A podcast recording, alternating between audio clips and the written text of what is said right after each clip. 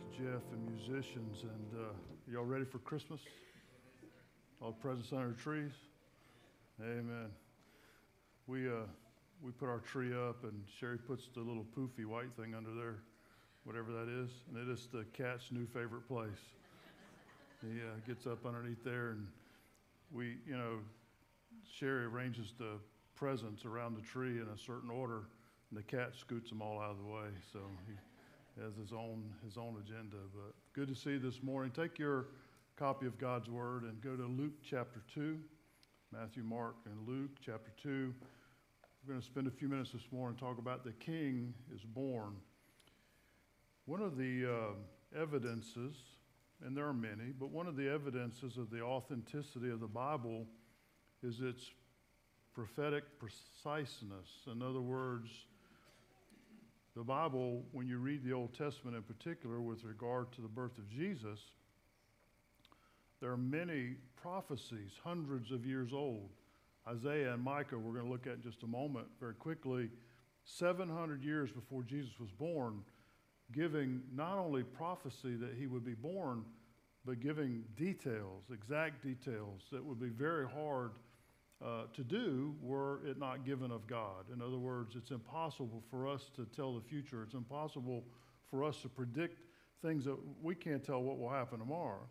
But God revealed through his prophets 700 years before the birth of Jesus with 100% accuracy the birth of his son, our Savior, coming into the world. Let me, let me give you a couple of passages by way of introduction from the Old Testament before we look at at the fulfillment of that prophecy in Luke chapter 2.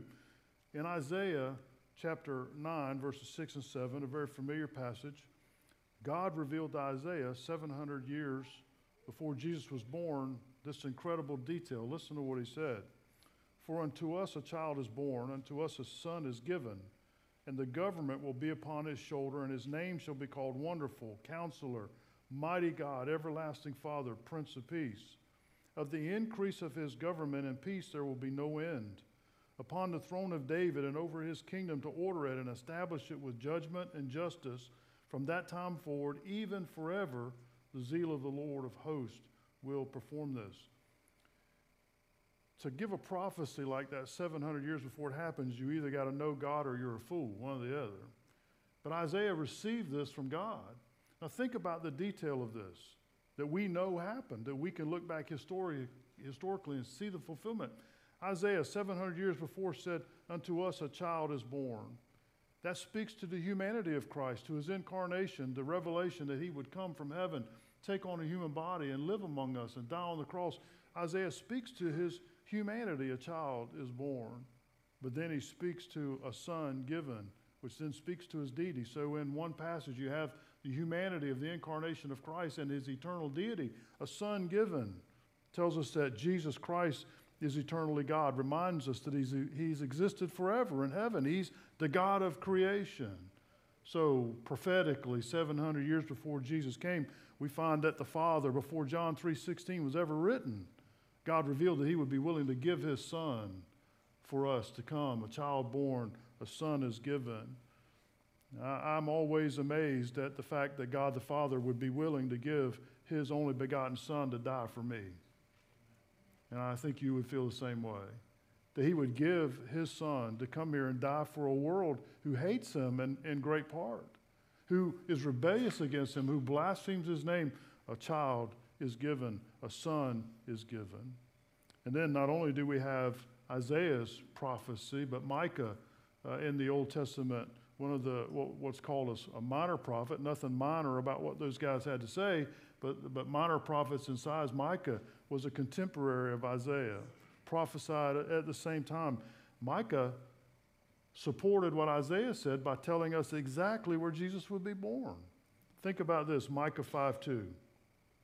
But you, Bethlehem Ephratah, Though you are little among the thousands of Judah, yet out of you shall come forth to me the one who will be ruler in Israel, whose goings forth are from old, from everlasting.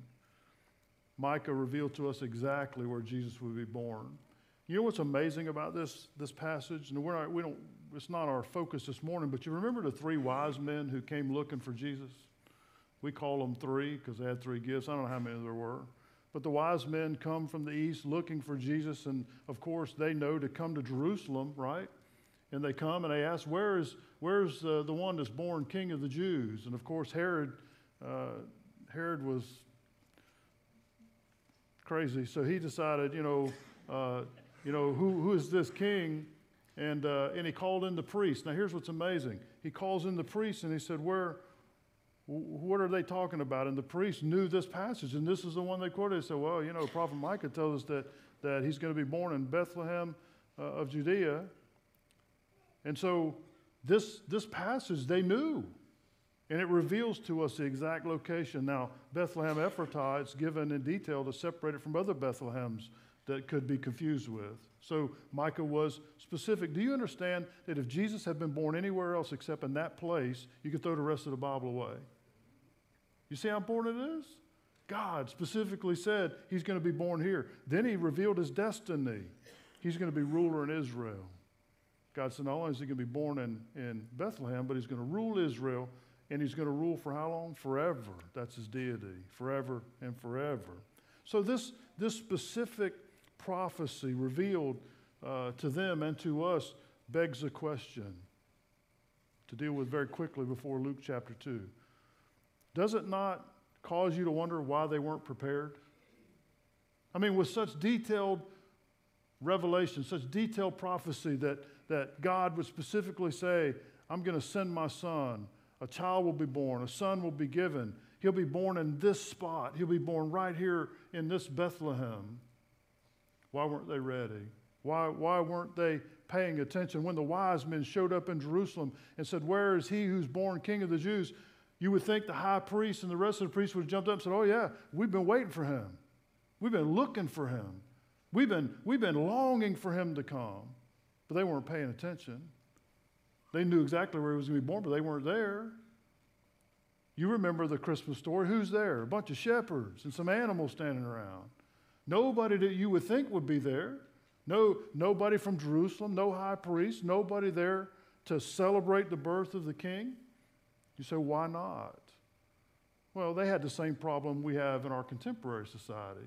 Everybody's so enamored with life and carnal and sin and so enamored with their religious exercises, nobody's looking for the Savior. Is that not what goes on in the Christmas season? Are we not so enamored with this thing and that thing? And buying this present and that present and making sure all the cards are sent out and all the things that we do in the world and attending all the parties and attending all the functions, and nothing wrong with those things. Now, I like good Christmas parties and good food. In fact, I'll have to let my suit out after the Christmas season or something. I don't know. But those things are good, they're not bad. But they become bad when they take us away from the main thing. You know, Paul, and I'm, I'm going to get to Luke 2, I promise, in just a minute. You know, Paul warned us about this very thing. The same problem that they had, we have today. And let me read you a passage of Paul's warning to Timothy uh, about the last days. And by the way, when you see in the Bible the last days, we're living in the last days. The church age, and at the end of the church age, we are in the last days. So whenever you see that, you can think that's us. That's right now. Listen to what Paul said to Timothy. 2 Timothy 3 1 through 5. Listen to this. But know this, he said, Timothy, understand this, that in the last days perilous times will come. For men will be lovers of themselves. Boy, what a statement. That's society today, isn't it? Lovers of themselves, lovers of money, materialism, boasters, proud, blasphemers. I've never known the name of God to be blasphemed more than it is today, ever in my life. Blasphemers, disobedient to parents. Man, we could stand on that for a while, but I won't. Mary, I will. I'll say this. I can't, I can't help it. The problems you see in the schools and on the news today is because we've lost discipline in the home, because we've lost mom and dad in the home, and predominantly a dad who's, who's leading his children in the home. That's another message. Disobedient to parents, unthankful, unholy, I've never seen a generation with such ingratitude for what they have. I mean, really. Just unthankful for all the benefits they have in this country. I tell you what, we need to load a bunch of them up and take them to another country and let them live for a while. And when they get back here, they'll say, man, this is a great place. Because I've been around the world a couple of times and I could tell you a thing or two. That's a commercial, isn't it? But anyway, I could tell you the things I've seen. Paul said, hey, unthankful, unholy. Listen to the rest of it unloving, unforgiving, slanderers, without self control. Boy, does that describe our culture today? Without self control, brutal. Do you watch the news? People not only do crime, but they're brutal about it. It's, it's ugly. Despisers of good, traitors, headstrong. We call it hard headed. Haughty, lovers of pleasure rather than lovers of God. Boy, that sums it up, doesn't it? Lovers of pleasures rather than lovers of God. That's the society we live in today. And having a form of godliness, but not denying its power, from such turn away. That's a picture of today and that was a picture of religion in Israel in, in, the day Jesus was born. Boy, they had a form of religiousness, didn't they? Man, we got the temple, and we got the sacrifices, and we got the process, we got the high priest, we got all the stuff going on, but they're not looking for Jesus. I'm saying all that to say we're the same way today. We have all the religious stuff. We have all the songs, we have all the celebration, we have all that stuff, but we're not looking for Jesus. Nobody's looking for Jesus. Nobody's celebrating Jesus. They're, they do not care about Jesus. In fact, I told Sherry this week, I see more and more, everybody calls it winter break now. It's not called Christmas. It's called winter break. Oh, we're going to take a winter break. Well, I don't care about no winter break. We're celebrating the birth of Jesus. It's Christmas time. It's not winter break. We don't want to offend anybody. Well, I got news for you. All these people that are worried about getting offended, wait till they have to stand in front of Jesus. You know, Jesus loves us, and He loves everybody, but He's not going to be worried about our feelings. Why? Because He's truth. And truth is truth. So we should be today, let's not be like those folks in Jesus' day who weren't looking for Him. Let's look for Him. Let's pay attention, eh, particularly to prophecy. Now, let's move to this prophecy fulfilled. So God gave Isaiah and Micah and other prophets all the revelation about the birth of Jesus. So was it valid? Did it happen? Sure, it did. Look at Luke chapter 2, the first three verses. Now, Luke tells us, and it came to pass in those days that a decree went out from Caesar Augustus that all the world should be registered or taxed in the King James, but it's a registration, a census. This census first took place when Quirinius was governing Syria, verse 3. So all went to be registered, everyone to his own city. Now we know historically that Rome was wont to do this. About every 14 years, in fact, we have records from Egypt and from Syria and from nations around there in Europe. We have historical records that tell us about these census that went out, these registrations. And the reason they would do it was two reasons. Number one, money, tax. In other words, as they as they expanded their kingdom, they wanted to register the citizens who lived in their kingdom. Uh, and that's what all governments do. All governments raise taxes. They all, they all collect taxes from the citizens for the common good, and that's fine. Now, it can be abused, and we could talk about that, but every government does it. So Rome said on a 14 year cycle, roughly, we want you to go back to your hometown, and we're going to take your name down, and we're going to make sure that in your family line that we have a record of you so that when we look for taxes, we're going to be looking for them from you. But a second reason Rome did these registrations is military. They, they had a, a compulsory military service for, for people in their kingdom. So they would take a census, they would find out how many able bodied men they had, and if they needed to raise an army, then uh, if Rome came to you and said, You're now in the army, uh, it was a draft and you didn't have a choice. So they would come. Uh, now, an interesting thing historically, if you didn't know this, the Jews were exempt from serving in the Roman army. They didn't have to serve. Now, that's an interesting thing, isn't it? But we won't get into that right now. So, when they did the census in Israel, it was for taxation. So, Joseph uh, and Mary are, are living where? They're not in Bethlehem, right? They're in Nazareth, because that's where uh, Joseph was and where, and where they were living. But when the taxation come, uh, they had to move. They had to go from, from Nazareth back to, to uh, Bethlehem. Why? Because that's where God said we're going to be born. Now, let me say a word about Augustus, Caesar Augustus. We know he was the emperor. And again, this is just all validation of the word of God and the prophecy. We know that he ruled uh, over Rome from 27 BC to 14 AD. You'll remember uh, Caesar uh, was killed in, in 44 BC, the Ides of March, he was slain. And then there was a civil war. Uh, Mark Antony, and Octavian, and Cleopatra, and you can read all that stuff. Uh, and, and, but Augustus, Caesar Augustus came to power after all that stuff, and he's the one who's in charge. And so he raises this census and wants to know uh, who's in the kingdom so that he can tax them and, of course, raise his armies. Now, notice verses 4 and 5. Joseph also went up from Galilee, out of the city of Nazareth into Judea to the city of David, which is called Bethlehem, because he was of the house and lineage of David, to be registered with Mary, his betrothed wife, who was with child. Now, he had to move out of Nazareth. Now, how, how far is Nazareth from Bethlehem? Well, depending on how you measure it and where you think the old places were, 60 to 80 miles. Now, think about the logistics of that. She's in, she's in Nazareth and she's pregnant. The King James says she's great with child, meaning she's near delivery. The command comes out for Joseph and all of those living in Israel you've got to go to your home of record and you have to register for this taxation, for this census. So now Joseph knows he has to go back to Bethlehem. Why? Because he's of the house of David. And we talked about that last week. That's important. He's in the lineage of David, which gives Jesus the legal right in a family way to sit on the throne of Israel. So Joseph and Mary had to make a decision. Does Joseph just go back? She's great with child. Does she stay in Nazareth? Or does she go with him to 60 to 80 miles, riding on a donkey or however she's going to get there? Does she make that travel? Most of us wouldn't walk 60 miles. Most of us won't drive 60 miles. It's just too far, okay? But the point is, he's got to get a great a wife who's, who's pregnant from one place to another. Now, think about that.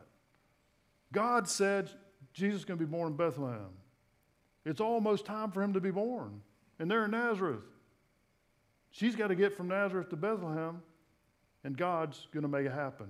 Now, what's interesting about it is God sovereignly does it through the government of Rome, through an emperor who had no idea what he was doing. Isn't it awesome how God does that? God takes the normal processes of life and he moves them and he manipulates them and he uses them to bring about his purpose. God is still sovereign in the affairs of man. You look at world events today and it bothers you, doesn't it? If it don't bother you, it ought to bother you. You look at world events today and you think, man, we're so out of control. And we're so far from God. And we're so far from where we ought to be. But God's not in heaven going, oh my goodness, I lost control. God's not in heaven going, oh no, I didn't see that coming. No, take comfort in this. God's in complete control. God is moving human history to his planned culmination. God's moving human history. Listen, the next thing's going to happen is rapture of the church. He's going to call us out of here, and I pray for it every morning. Why? Because I want Jesus to come and make the world right. I want him to bring his kingdom, because when his kingdom gets here, he'll make it right, and things will be right. So, God's moving the world. He did the same thing here. He moved the heart of, of Caesar Augustus. He, Caesar thought he was doing it because he's the emperor. No, God wanted him to do it. And when he did it, God used this thing to move, to move Joseph and Mary from Nazareth to Bethlehem, where Jesus had to be born because it was prophesied he would be born there. And it's interesting that God moved them and they made it before she gave birth, and she wasn't there long before she gave birth. So God moved her there, and just in the, in the nick of time, if you will, uh, she arrived in Bethlehem. Of course, we know no room for them in the inn. A lot of spiritual application to that. There's a lot of people today who have no room for Jesus, and they'll be sorry one day.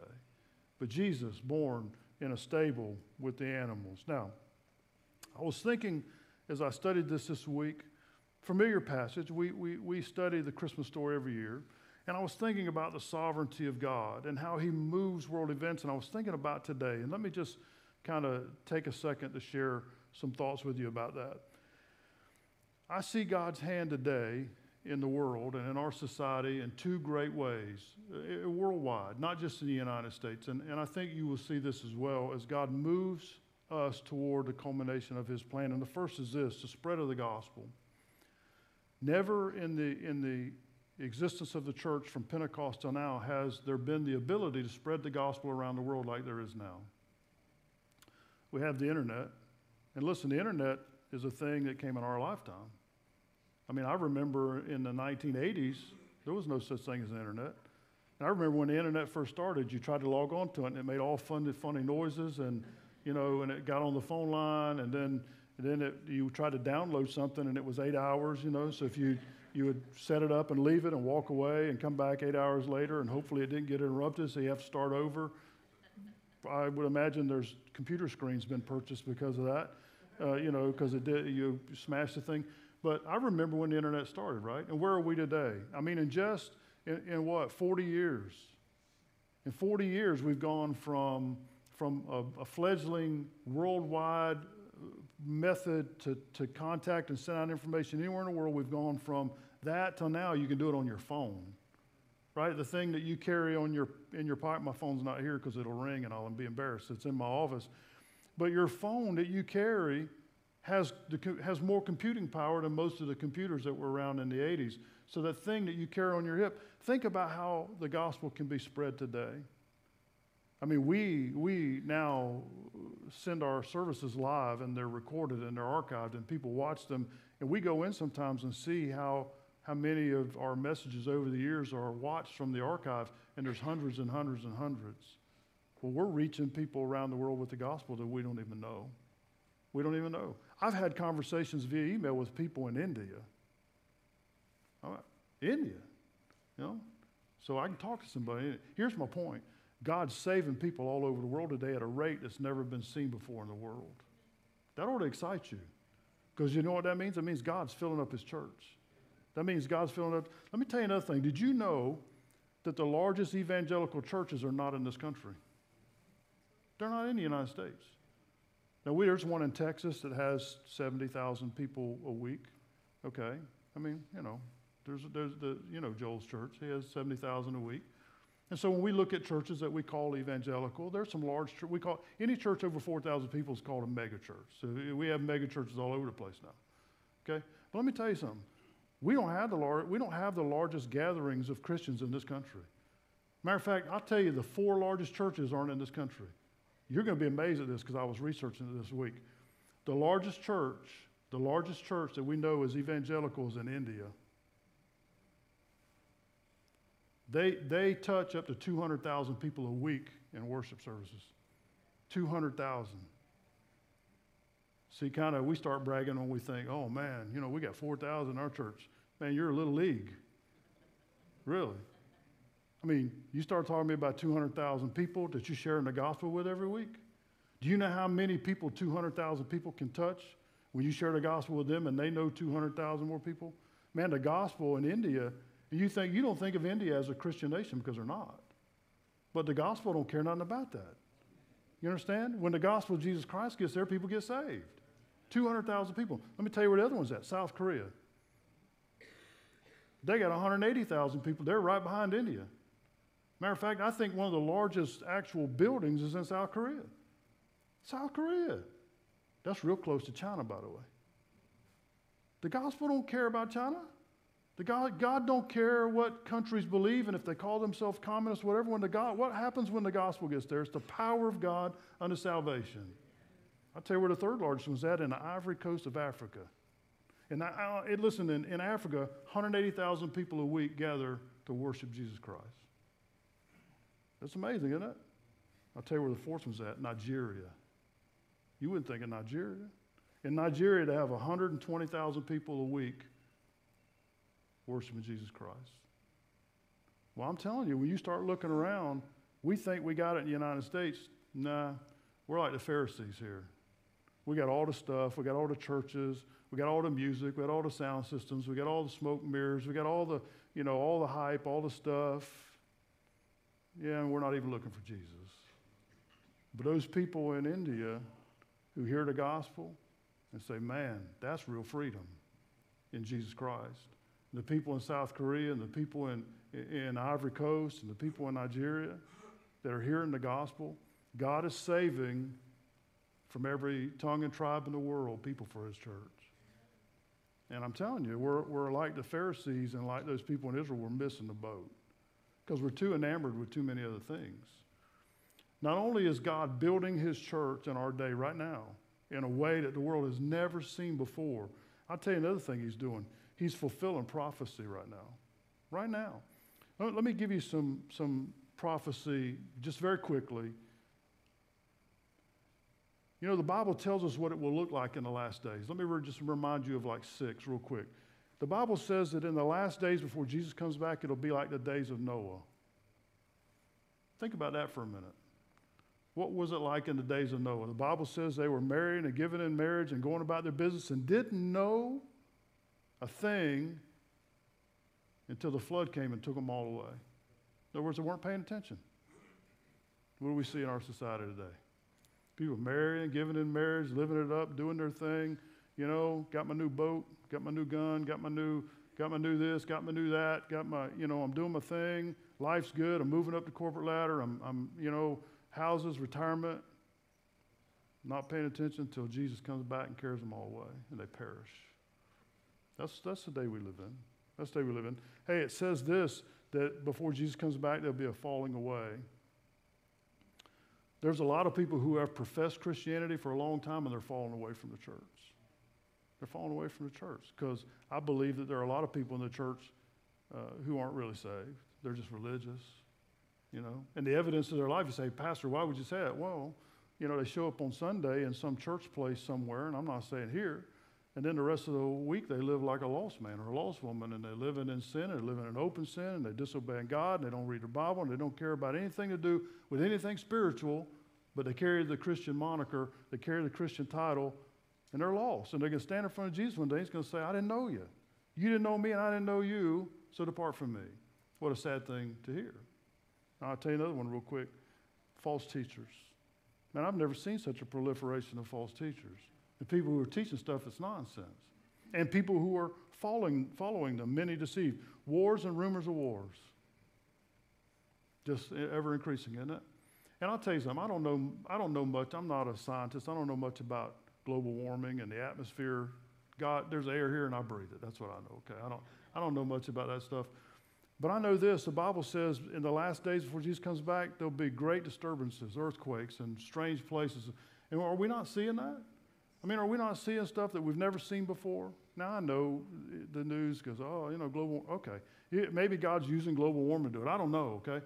But God said, prophecy said, before Jesus comes back, before we get raptured, there's going to be weird things happening in the world.